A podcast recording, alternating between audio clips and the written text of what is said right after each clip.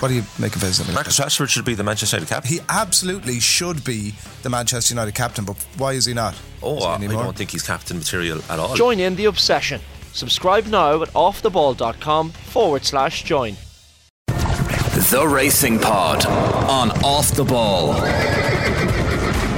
Yeah, it is the Racing Pod. It's uh, Johnny Ward today, and David Jennings is standing in for John Duggan, who was in sensational tipping form last week, and we will get to that and on. And David Jennings later than Paul Carberry today to arrive on the line. How are you? Yeah, I hope my performance in the actual race itself is as good as Paul Carberry's. I'd be happy with that. Yeah, uh, yeah a few IT issues, Johnny, but we got there in the end. That's fine. Uh, we're delighted to be able to bring you this new show every Friday, and it includes analysis, race previews, tips, stories, interviews, and crack. The first half of the pod each week uh, is free to air. The second part is exclusively for members. And if you go to um, offtheball.com forward slash join, you don't want to miss out on all the info because our tipping last week in the free to air section Venetia Williams horse Chambard was the uh, nap of JD in the Becher Chase. His nap returns at 18 to 1, beating my selection actually in the race, Coko Beach. My own nap was a non runner. And the two of us made a good case for Le Patron uh, in the Henry VIII Novices Chase at Sandown at 20 to 1. So that's a 356 to 1 double. Of course, past performance does not guarantee anything. No pressure, DJ. I feel a bit like David Moyes, I think, following the great Sir Alex. Uh, that was incredible by John Duggan. Did he, did he fancied he fancied the winner of the Becher, did he? He did, uh, slash for the Grand National as well. You actually mentioned Alex Ferguson because Alex Ferguson came up in something I was reading this morning about Rock of Gibraltar and JP McManus, who's trending on Twitter this morning. Extraordinary news, DJ, yesterday. I mean, if you haven't heard this, what did you make of it? Um, sure, look, it's astonishing, really. I, su- I suppose like he has it to give, and that's one point, obviously. But uh, you know, he doesn't have to give it. Uh, he's not obliged to make these donations, and and uh, I think he does value the kind of grassroots GAA kind of, you know, as a pathway to life in general. And I think he sees the kind of Gaelic games in general, be it hurling, football, ladies football. I think he does see it as a, a good avenue in life. And if he can help people pursue good avenues in life, that's what he's trying to do. And I know people are criticising, um, you know, maybe he could uh, show his wealth in other areas, but um, he's shown it to the GAA, and there are 32 county boards all over the country uh, smiling from head to toe this morning, Johnny. So I say fair play to him. I was just saying yesterday as well, like the amount of stables that he invests in, in fairness to him, like, and a lot of struggling yards will have his patronage. You know, most owners, you, you see how concentrated it is at the top, um, be it in Britain or Ireland. To be fair, to JP McManus, like he has helped an awful lot of small yards stay going.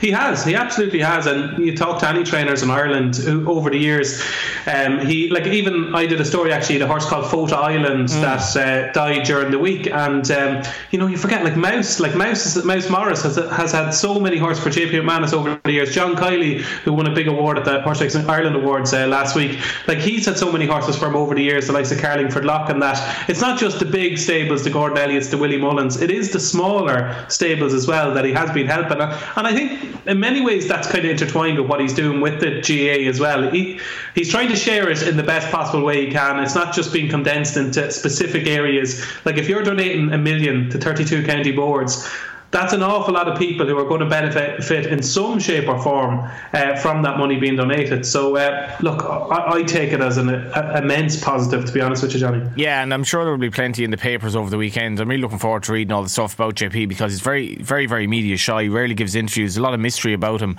um, but um, certainly it's it's a fascinating development. I suppose the other big story of the week, DJ, which I I, I, I felt was again really thought provoking, this concept potentially of the BHA restricting trainers to four runners into good handicaps in British racing. And the Racing Post has obviously covered this since. Kind of a mixed reaction to it. Eddie O'Leary coming down very strongly on it. What did you make of it all, and do you think it'll go anywhere? I don't know. It's kind of a funny one. I, I can see both sides, and I'm sure mm. you can too. You can kind of see both sides, but I, I would see one side slightly more than the other side. Um, I think it's very hard to to try and govern this because um, if you can if you if you can say to a, a, a trainer you're only allowed to have four runners in a specific race, which is, in fairness, it is a reasonable amount of uh, a reasonable quantity of numbers. If you can say to a trainer to do this, you're, you're just uh, you're just basically using the trainer and the trainer as the one identity. But the trainer is not one identity because you've also got owners. So the trainer is, is training specifically for certain owners. So if you look at Gordon Elliott and um, all his runners in the Troytown Chase at Navan back in November, like he was catering for various different owners, and his point was that if I didn't run all these horses in the race, there would have not been a full field. We wouldn't have a competitive handicap chase to feature the year at Navan, and um, it would have been a little bit of a damn squib. So that is that point. And then Eddie O'Leary obviously came out this week and said that, well, look, if they do bring in this in, which is an absolute disgrace,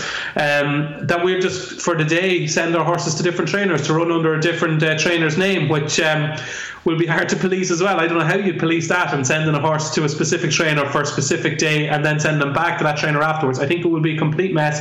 I think you're opening up a can of worms, and I think for for the backlash that you're going to get and for the negativity that it could potentially bring. I can see why they're trying to do it. They're trying to create a competitive environment where more trainers and more kind of smaller trainers have a better chance to win big races. So I can see where they're coming from. But I think you are punishing the top trainers. You're punishing them for being successful as well. You're punishing them for for getting owners into the yard. You're punishing them for for making the most of their profession. So look, I know people are comparing it to different things like caps in football and, and various different other sports like the NFL draft and, and stuff like that. But I think in racing, if you're an owner, and we need owners, Johnny, you know as well as I do, we need owners right now more than anything to keep this sport going. And if you're telling an owner where he can send his horse, and he can't choose his own trainer because Gordon Elliott won't be able to take a horse, or Willie Mullins won't be able to take a horse, or Henry de Bromhead won't be able to take a horse because they have the potential to have too many runners in a Grand National or a Grand Annual at Cheltenham or something like that. I think it's a very, very dangerous thing to do. Yeah, I remember Eddie's brother Michael was on the Late Late one time, and uh, whoever was presenting goes, Michael, is, is the customer always right, Michael? And he goes, customer is nearly always wrong. And I thought that was a legendary thing to say. The problem with this, DJ, the BHA is nearly always wrong. Like, it literally, the, the changes it makes to racing, I think, to, to, for me, like the, the changes to the National, absolute rubbish. The changes they've made to Cheltenham, rubbish, rubbish, rubbish. Pandering to people that basically have no interest in racing, will never have any interest in racing. Um, having said that, and I think you've alluded to this yourself. Like I, I would have spoken to trainers last week who would actually, they would, Irish trainers who would who would actually welcome this. Yeah, there are people. Of course, there are. There are more small trainers than big trainers. So there are. If, if a smaller trainer sees an opportunity to have more of a chance of winning a big race and getting more horses, of course they're going to support it. But I, I just think it's still like you're you're basically penalising the successful. So you're penalising a, a, a profession for being like really good at what they do. So Gordon Elliott and, and Willie Mullins and Henry Bromhead are obviously the top three trainers in Ireland at the moment. They're pro- possibly and probably the three of the best trainers Ireland have ever had. Yeah. And you're basically punishing them for being successful, which I don't necessarily agree with. I don't know what you think. Well, I, I spoke to Gavin Cromwell and Liz Doyle, among others, we'll say yesterday at Naas, and I do admire their attitudes. And ga- like you, you know Gavin quite well. Your neck of the woods. He's really trying to expand. Obviously, Liz is kind of a smaller operation, but she's like these are exceptional trainers. We just gotta, you know, we gotta try and match them, and that's why Gavin is expanding. He's very, very hungry, um, extremely committed to his job, having a, having a sensational run of it. Has bought a patch of land beside him for a lot of money to install another gallop, and his attitude is, you know, the rising tide lifts the other boats. We just have to take him on. That's it. That's it. They want they. Uh, it's like everything in life, Johnny. Do you want to win a championship? With your local club when you're told the best team in the championship. So say Kilmacud, Crokes, and Dublin are told, right, you're only allowed to play your your your 11 best players. There's four your first team that you're not allowed to play in the Dublin Championship. Do you think St Vincent's are going to want to win a championship that way? Of course, they're not going to want to win a championship. They're going to want to beat the best team that Kilmacud Crokes are able to put out on the field, and that's the level they want to reach. That level, and that's that's the level that most trainers will want to try and reach as well. They want to to win a Grand National, where if Gordon Elliott does have eight good enough horses to run the Grand National, or seven, or six, or five, or whatever it is, they want to be able to beat them all and prove that we've won the best possible race we can. So I think you can compare it to other sports, and I'm just not in favour of, of punishing the best. I think there are other ways, and I don't know what they are, but I think there are better ways of trying to deal with this uh, with this problem. The, we we have to not get away from this as well in terms of both flat and national hunt. The standard of racing in Ireland, we, we completely take it for granted. We take it for granted how good it is on both levels, and we have to admire the virtuosity of the horse we have on show. Which brings me on to my next part of the show, DJ performance of the week. I'm going to give mine first. It was at Naas yesterday. What could it have been? It could be one of maybe three. Ah, it's Blood Destiny, sure. Of course it is, DJ. So Blood Destiny, Paul Townend, that jump at the first, I was just like, holy uh, it was like this horse has gone from even money to like this horse cannot be beaten even though he's going two and a half miles. I thought I was talking to Patrick Mullins after he's like he's not the biggest in the world and their other horse the race Spanish Harlem was was far bigger horse.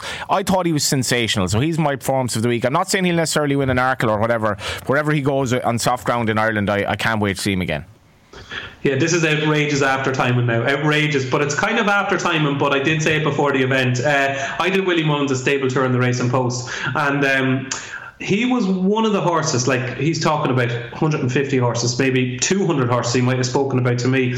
He was one I came away and kind of went, oh, he's kind of one from left field that he was, you know, far more complimentary about than I was expecting. And I actually did a column the week after. I so I did Gordon Elliott Stable Tour, Henry de Bromhead, and Willie Mullins, and I did a column when I was finished the Stable Tours, kind of the big takeouts from these um, stable tours, just nuggets I picked up that might have been picked up in the stable tour. And number one on the list was that Blood Destiny is a is much too big of a price for the Arkle, as I thought he was a two miler time. That was two and a half miles, obviously, at on, on Thursday, but Willie spoke glowingly about him. Anytime I kind of asked Patrick or Paul Townend about him as well, they just seem to have a little bit of a glint in their eye. And have you ever seen a horse to love jumping fences as much as him? It was like, where's the next fence? Where's the next fence? Give me a fence. He just wanted to jump. And when you have a horse that really wants to jump, you have something a little bit special. If you could do like we have a split screen here, you and I at the moment, right? If you could do a split screen of him jumping the first and Heartwood jumping the first, the comparison, and Heartwood jumped it fine, but like Heartwood yeah. is here and he's just like he, I, it was sensational to watch. But um, what is your performance of the week?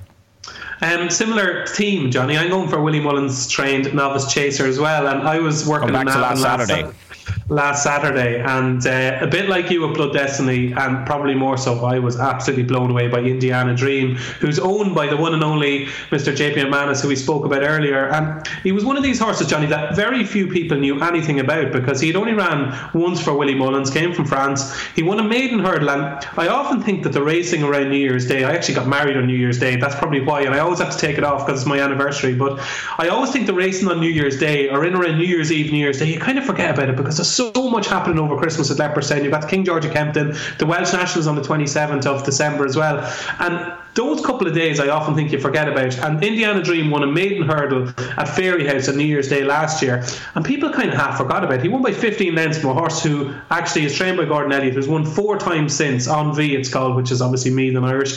He's rated 131. He absolutely hammered him. Luke Dempsey actually rode him, and he got injured afterwards. We never saw him since, and uh, everybody kind of half forgot about him. He turned up at Navan last Saturday, was quite easy to back. Nobody knew what to expect, and what we got was uh, an awesome performance, Johnny. It was a really, really good race, really good race, and um, he made some very, very talented horses look extremely ordinary. Hidden Valley Lake was well fancy for the Albert Bartlett last season, and uh, he looked beaten when he came down in the straight. And uh, I did a runner-up, Sam Felicien, who ran against Facile Vega um, at Navan on his previous start, is quite a good horse as well. And Indiana Dream made him look distinctly average. So I, Indiana Dream is my uh, performance of the week, Johnny, and it's another JP McManus trained novice chaser that looks like a leading fancy for the Cheltenham Festival. He has some team going there this year. Yeah, we're, we're soon enough. We'll be coming to the end of the first half of the show. The second half is for uh, subscribers, but we will go through a couple of races. JD JD will be back next week, and um, uh, but not sorry, not next week. He'll be back in January. But um, just to mention your wedding, DJ. Um, you know, often the best part for a wedding is that part between the church and the kind of the whole ceremony. DJs was in O'Connell's in Skryne. Now, if you want, like, if Carlsberg did, and they, I'm not even sure they sell Carlsberg in O'Connell's in Skryne because they just sell Guinness, like, but if you if Carlsberg were to do, what a pub DJ.